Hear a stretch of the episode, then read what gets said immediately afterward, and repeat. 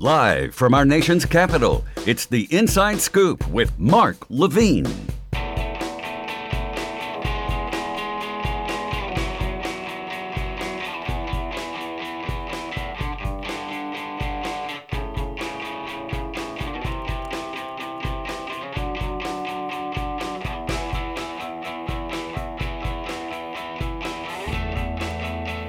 America. Welcome to the Inside Scoop. I'm your host, Mark Levine, reporting live, a safe social distance from Washington, D.C. Election Day is 46 days away. Kind of hard to believe, isn't it? Here in Virginia, where I am proudly a delegate, a member of the Virginia House of Delegates, we had our very first election day today. Uh, we have changed Virginia, we Democrats in the House of Delegates, from being one of the last states to vote to be one of the first states to allow early voting, and that voting is today. But of course, you can vote any one of some 40 days between now and Election Day. Um, and we encourage people to go out and do that. It was kind of heartening to see the folks in long lines knowing they got 45 days to vote, but they're already out there at the polls. I don't know if you saw Joe Biden's town hall last night. I did. And you know what? It was boring, and I loved every minute of it. I can't wait to have, once again, a president who's maybe a little boring. Don't get me wrong, he was great, he was empathetic, he clearly cares about people, he clearly knows all the issues and described them in detail to anyone and any everyone who asked. But wouldn't it be nice to go to sleep at night and not worry that your president is out working with Vladimir Putin to take apart our democracy, that he wasn't praising white supremacists, that he wasn't finding out the newest and latest military weapon to use against peaceful American protesters? Wouldn't it be nice to have a president who actually cared about the loss of American lives? Actually didn't want Americans to die and cared enough to try to stop it, given that hundreds of thousands have now been killed due to Donald Trump's incompetence. We may even have a third hundred thousand by the time, hopefully, President Biden raises his right hand and becomes president. Would it be nice to have a president who actually gave a damn?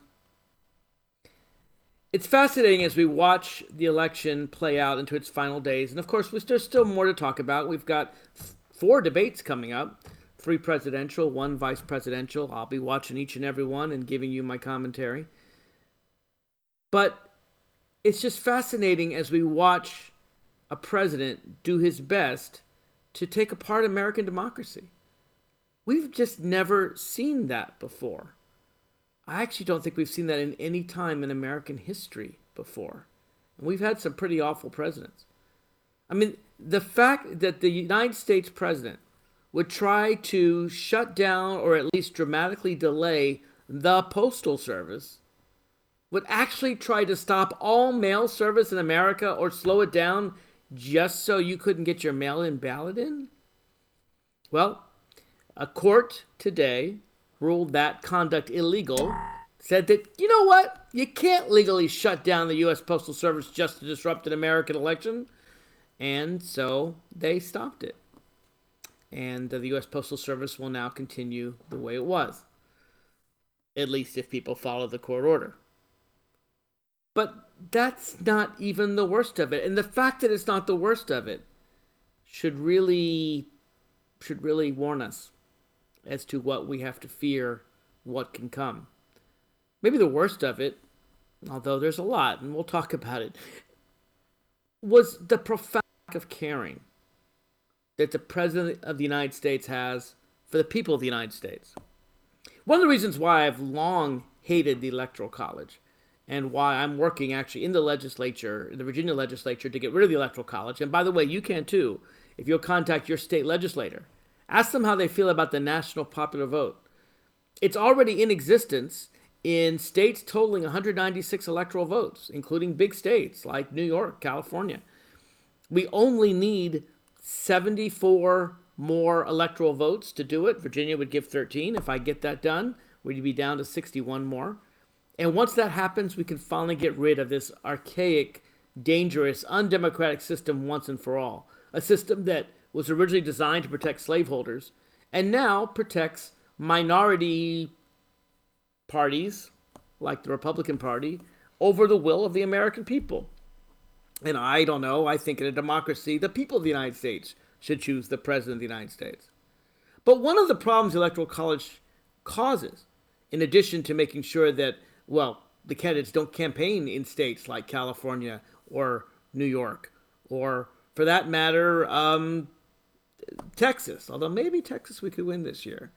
But certainly not Indiana, Wyoming, Oklahoma, solid red states as much as solid blue states.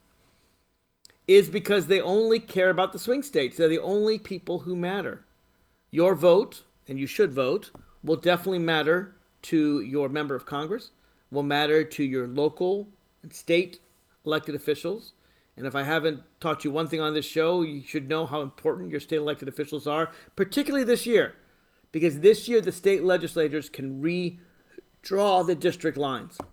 The Republicans have been gerrymandering state after state after state all decade. Florida, Wisconsin, North Carolina, Michigan, um, you name it, they gerrymandered it. And so by electing Democratic state legislators, you have a chance to reclaim democracy in your home state. And in some states, like mine in Virginia, we're working really hard to make sure that you can never gerrymander again. In fact, the Republicans put a last ditch effort on our ballot in Virginia to put gerrymandering in the Virginia Constitution and to give Republicans the sole right to gerrymander, even though we Democrats took over the majority. So if you do live in Virginia, please vote no on Amendment 1. It is not reform, it actually is a Republican gerrymandering scheme. So please don't vote for that.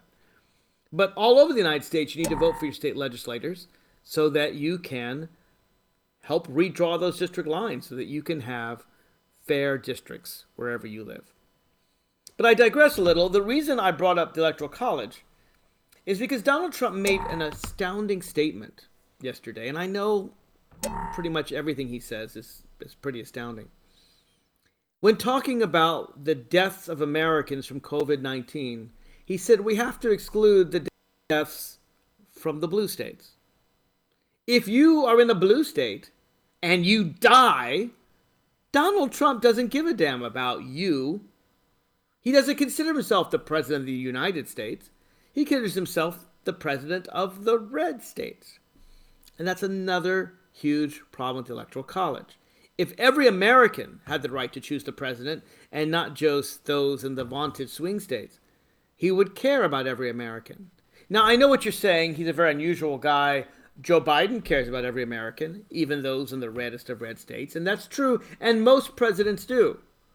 But another reason why we need to get rid of the Electoral College is so that we can have a president of a United States. But to be fair, to you red state voters, Donald Trump doesn't care about you either. He just openly says he doesn't care about the people in the blue states.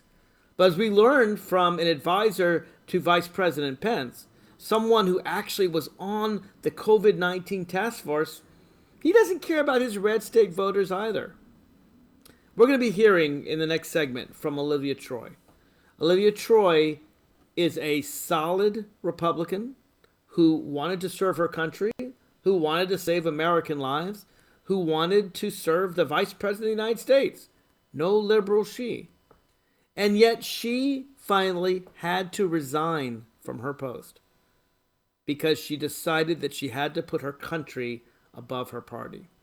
As I said, we're going to play her clip when we come back, but I want to compare her honesty, bravery, patriotism with that of most Republicans.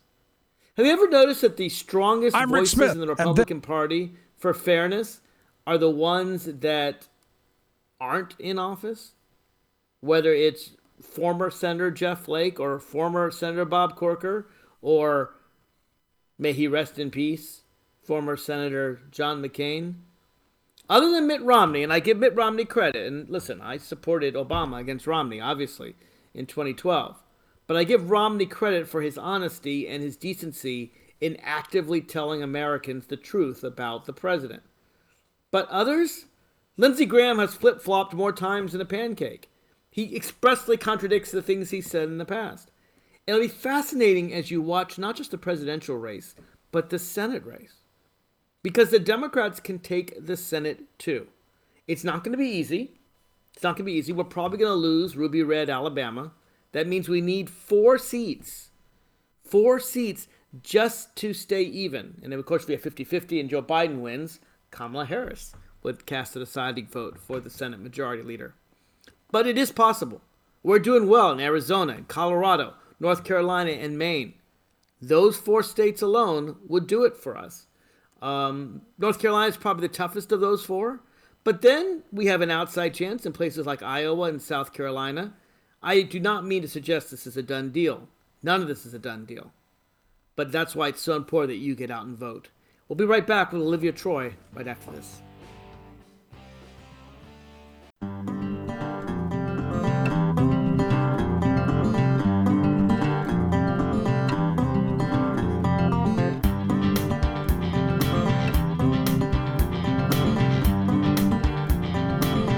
Welcome back to the Inside Scoop. I'm your host, Mark Levine.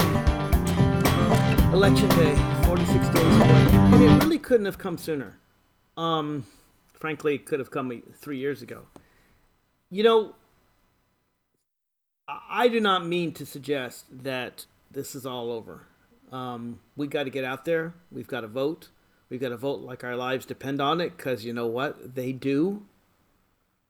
That may be rhetoric in other years, but given COVID 19 and given the fact that 200,000 Americans are dead and at least 99% of them are solely the fault of the President of the United States, your life may well depend on your vote.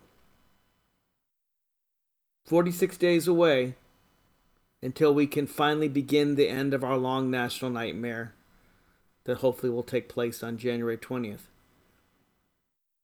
It's fascinating to me how little the race has changed. Again, I'm I'll be looking forward to debates. I'll be commenting on them, but it still shocks me that a solid 40% of the nation don't mind a lying, scheming, corrupt, traitorous narcissist being president of the United States. And I don't think this is all about Republican values, right? I don't think that uh, whether it's wanting tax cuts for corporations or wanting to control women's reproductive rights or I don't know, wanting to freely have semi automatic uh, weaponry available, I don't think there's enough voters there for Trump. I'm not even sure there are enough racists in America to fill that 40%. I have to think some of it is people who just, I don't know, watch Fox News, don't live in reality, don't have compassion for others. It's striking to me that because so many in the right don't want to wear a mask, the disease, which was formerly more in blue states, because that's where all the big cities are, right? California, New York, but also Texas, Florida. Those are our biggest states. That now it's in rural America, in red states. We found that uh, small towns are suffering the most. And yet, Republicans in places like Stockbridge, South Dakota, Sturbridge, excuse me, South Dakota, tiny, tiny little town that had 250,000 motorcyclists there. Yep, they're spreading the disease. And Donald Trump himself is spreading the disease.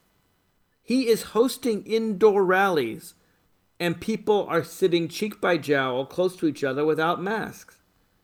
Now, this killed Herman Cain, former Republican who ran for president. You won't, you know, it's funny when a Republican dies, usually a lot of Republicans talk about him. Not Herman Cain. They didn't want to mention that he had died because he attended a Trump rally. Somehow that just didn't fit the president's message. But it's not just that Donald Trump wants reelection, it's that he knows people are going to die, and he just doesn't care. And you don't have to take my word, I'm a liberal. You don't have to take Mark Levine's word for it. You can take the word of Olivia Troy who worked on the COVID Commission, who is a long, lifelong Republican, who worked for and respected Vice President Pence. Let's hear what she had to say. I'm Olivia Troy. I was Homeland Security and Counterterrorism Advisor to Vice President Pence and served as Vice President Pence's lead staff member on the COVID 19 response. You know, I've been on the COVID task force from day one. I mean, the virus was very unpredictable at the beginning. There were a lot of unknowns, but towards the middle of February, we knew it wasn't a matter of if COVID would become a big pandemic here in the United States, it was a matter of when. But the president didn't want to hear that because his biggest concern was that we were in election year and how is this going to affect what he considered to be his record of success. It was shocking to see the president saying that the virus was a hoax, saying that everything's okay when we know that it's not. The truth is, he doesn't actually care about anyone else but himself. He made a statement once that was very striking. I never forgot it because it pretty much defined who he was. When we were in a task force meeting, the president said, maybe this COVID thing is a good thing. I don't like shaking hands with people. I don't have to shake hands with these disgusting people. Those disgusting people are the same people that he claims to care about. These are the people still going to his rallies today who have complete faith in who he is. If the president had taken this virus seriously, or if he had actually made an effort to tell how serious it was, he would have slowed the virus spread, he would have saved lives. It was the opportunity and honor of a lifetime to be able to serve in the White House. I put my heart and soul into this role every single day. But at some points, I would come home at night, I would look myself in the mirror and say, Are you really making a difference? Does it matter? Because no matter how hard you work and what you do, the president is going to do something that is detrimental to keeping Americans safe, which is why you signed up for this role. It was awful. It was, it was terrifying. I have been a Republican for my entire life. I am a McCain Republican, I am a Bush Republican, and I am voting for Joe Biden because I truly believe we are at a, a time of constitutional crisis. At this point, it's country over party. Country over party. You would think most of us would put our country over our party. You'd think most of us would care about our fellow citizens' lives. Olivia Troy makes clear that the President of the United States does not. It's fascinating that Trump calls his most fervent supporters disgusting. I remember when Hillary Clinton referred to the racist Trump supporters as deplorable. Remember that? Unlike Trump, she wasn't criticizing her own supporters, she was criticizing his, and she was only criticizing that subset that were racist. She said the racists were deplorable, but there are many that weren't racist as well supporting him. Her statement got all mangled, you may remember it, until every Trump supporter who was a proud racist proudly declared themselves deplorable as well. Will they now call themselves disgusting? After all, that's what their guy thinks of them. How did it come that a greedy New York real estate magnate who actually inherited his wealth and then promptly lost most of it. How did it come that I don't know whether he's a millionaire or a billionaire, but this very, very rich person who made money precisely from cheating ordinary people? How did he become the king of the people he calls disgusting? The struggling, mostly white, mostly non college educated, mostly working people struggling to survive, mostly rural white men, particularly the elderly. How did he become their champion? Is it only racism and hatred of immigrants?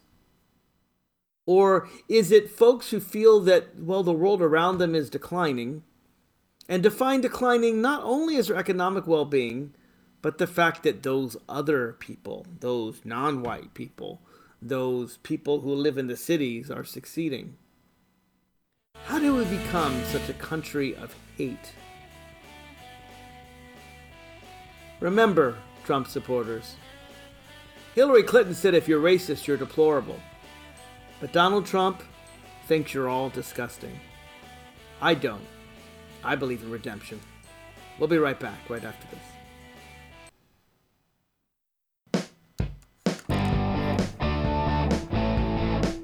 He's a Bible quoting, Constitution loving, flag waving, red blooded liberal American. He's Mark Levine. Give him a call now at 888 488 Mark. That's 888 488 6275. Welcome back to the Inside Scoop. I'm your host, Mark Levine, and that is right. We now have phone messages. Uh, we haven't had them really since COVID began. Uh, but now that we've worked out, uh, as I'm doing this in my own home, you can call in at 888-488-MARK, 888-488-6275, and comment on anything I'm saying today. Feel free to do just that.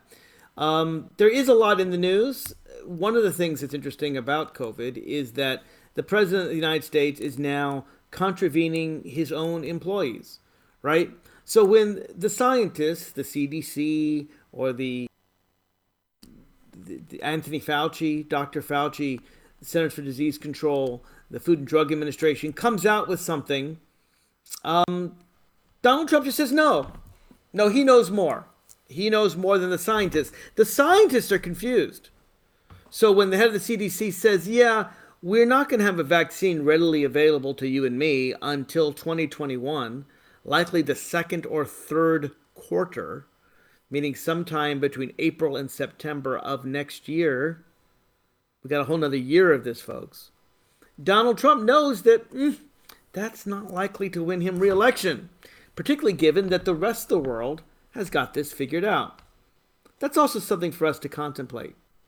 Because it's not just France and Germany and Canada that have it figured out and it and South Korea and New Zealand and all those countries that we kind of at this point know have competent governments.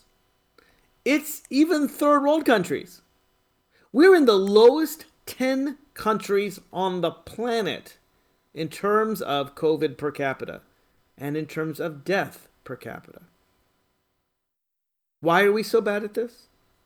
Well, because you know why. The president still doesn't have enough tests out there.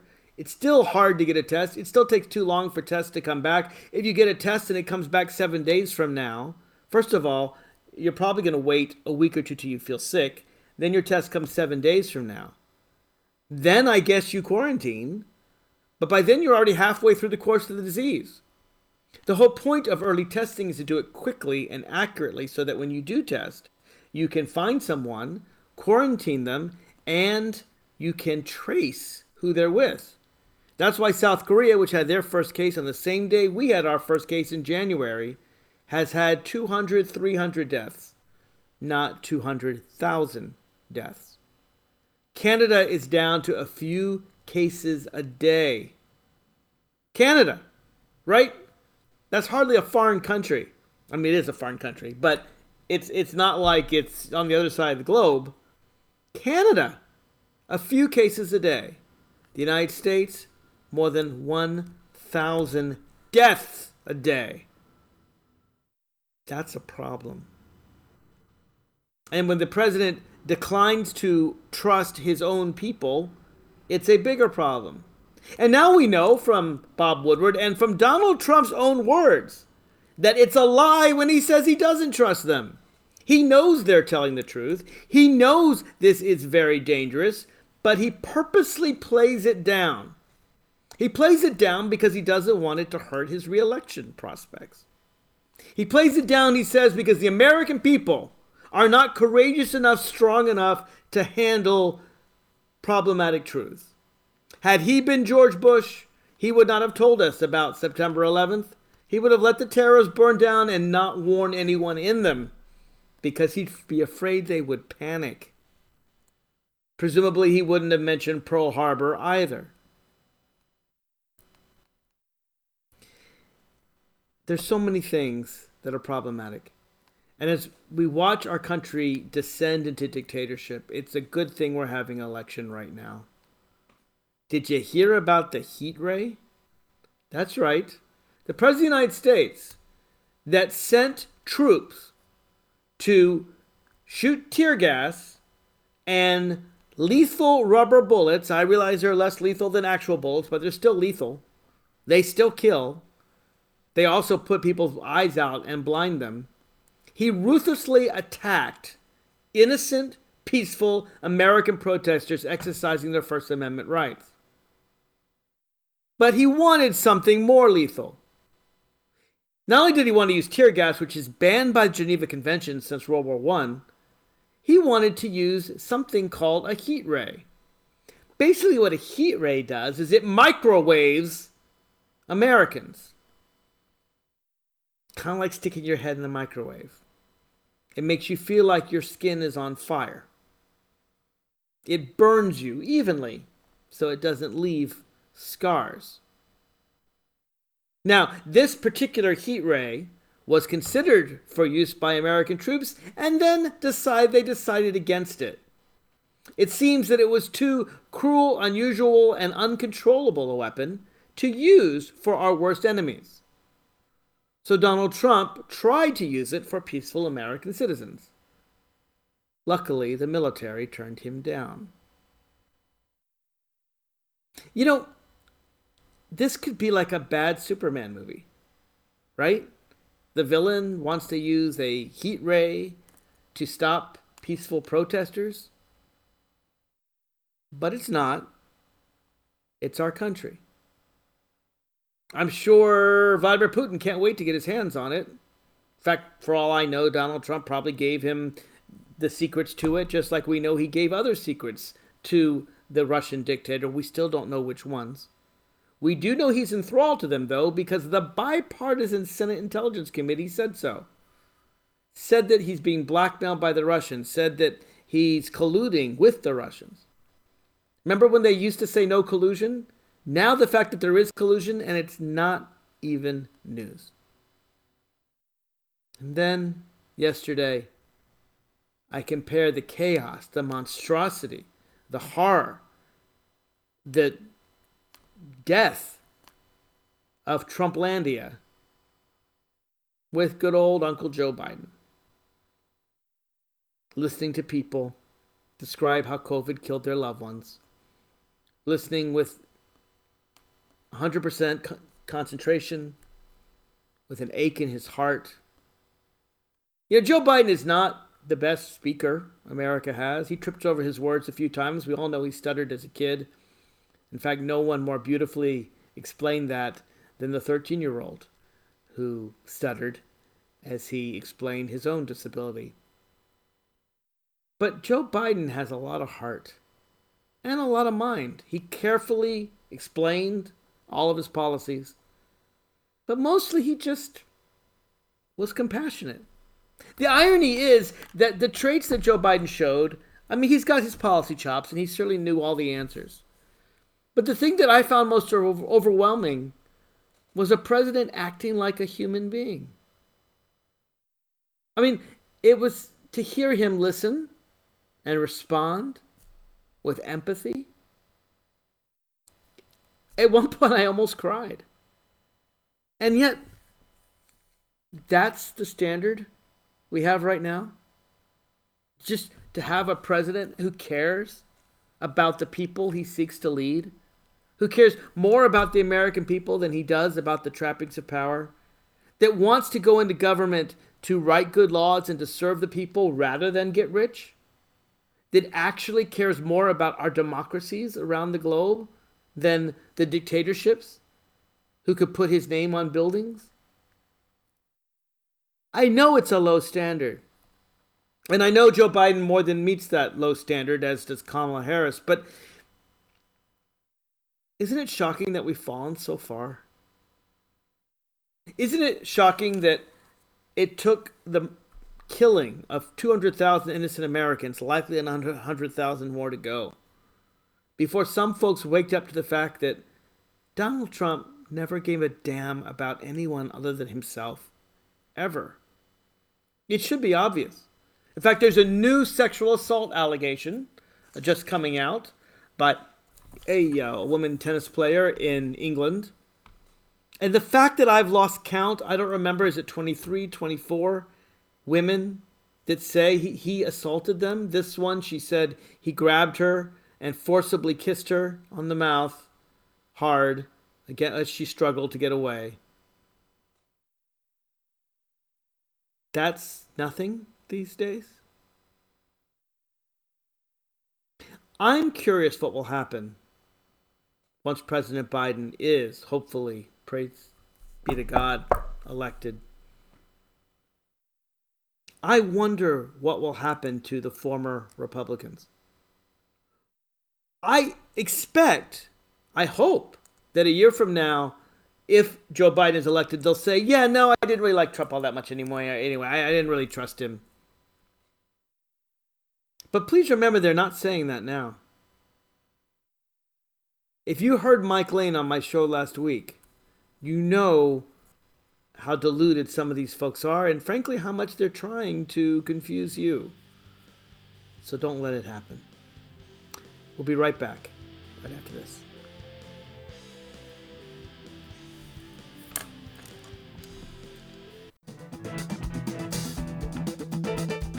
He's a Fulbright scholar and he speaks French, but he couldn't tell you who won the Super Bowl. It's Mark Levine. Give him a call now at 888 488 Mark. That's 888 488 6275. Welcome back to the Inside Scoop. I'm your host, Mark Levine. So, what will be Donald Trump's reelection strategy? What's he running on? What's he so proud of?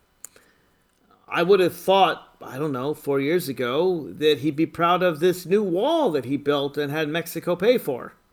That was his main campaign plank in 2016. Of course, Mexico didn't pay for a wall, and he didn't build much of one either. Um, I think they built about four or five miles, most of it illegally because he stole the money that was planned for the military in ways that are completely unconstitutional and so it'll probably be torn down anyway. But hey, he could talk about it five miles down, 2,000 to go.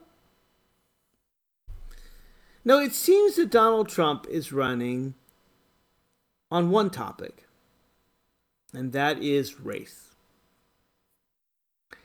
Donald Trump is running on the grounds that America is a racist country and you should support him if you're a racist. Now, he doesn't put it quite that way. Indeed, the Republican National Convention was full of every single black supporter he has. All 20 of them in America were invited to speak there. I don't think they comprise 1% of uh, the vote. Maybe they do. But despite the tiny amount of black support he has, Donald Trump has basically said Run, white America, fear. Draw your guns on the black people. He brought out that disgusting couple from Missouri that had peaceful protesters go past their yard on the sidewalk, came out with their automatic guns, their assault weapons, and are properly being charged for that crime. Yet that's the name of a Republican hero these days someone who pulls a gun on someone peaceful. After all, it, Donald Trump ordered the military to, or the National Guard to shoot peaceful protesters. He praises people who go after Black Lives Matter, peaceful protesters. And, well, just recently in Kenosha, Wisconsin, praised a 17 year old white boy who illegally carried his AR 15 across state lines to join a to fight back, I guess, against a Black Lives Matter protest. You'll recall he shot two people dead and was praised by Republicans. That's their mantra. That's what they want. They want a country where we're fighting in the streets with each other. Kellyanne Conway, in fact, said that the rioting and the looting, and there really wasn't much of it, uh, a tiny percentage, far less than 5% of protests have ended in any kind of violence. She called that good. Good for Donald Trump. The disorder helps him. Look, Joe Biden, of course, like any reasonable, sane person, says violence is wrong. No one should be burning anything, and no one should be shooting anyone. Kind of seems obvious. Only in Donald Trump's America are uh, the white supremacists who shoot just fine. And for all the stuff we've heard on Fox News about Antifa, I tell you something. I've never, in all my years of existence, met a single person from Antifa, and I've attended dozens of protests. Heck, I've led quite a few. Never met one. I don't know who they are. I'm sure a few of them exist somewhere. I'll tell you whom I have met white supremacists. A lot of them carrying guns. Indeed, right wing white supremacists are the largest domestic terrorist group in the United States. This is important. They're larger than radical Islamic terrorists. They're way larger than Antifa. And by the way, Antifa doesn't even seem to kill anybody. I don't know of a single person killed by Antifa. I don't know. If there were one, it'd be on Fox News. So maybe there's one. Unlike the right wing domestic terrorists that kill people on a regular basis. Wouldn't it be great to have a president who actually condemns all violence? But it's more than that. It's not just that Donald Trump is promoting white supremacy. It's not just that he's supporting violence. It's that he's actively trying to keep Americans from talking about race. Just recently, he's working to take the what's called the 1619 project, which is when uh, enslaved people first came to the United States. He's working to keep Americans from talking about slavery. What do you think about that? Uh, slavery is America's original sin. That and our genocide of Native Americans are the two greatest crimes ever committed on American soil. And he doesn't want us to talk about it. And the reason he just doesn't want us to talk about it is because, well, his supporters are done. They're tired of it. They know, maybe they don't know here, but they know here in their heart. Maybe they don't know in their brains, but they know that they and their ancestors used enslaved black labor, profited from it, and are wealthy today and have much more money and education and savings than most black Americans precisely because of slavery. They don't want to hear it. No one wants to hear that they had all the advantages in life while other people didn't. They don't want to know about white privilege. Now, to be fair, most Americans are okay with that. America's come a long way. We've come a long way from the 60s. We've come a long way from 2014, 2015.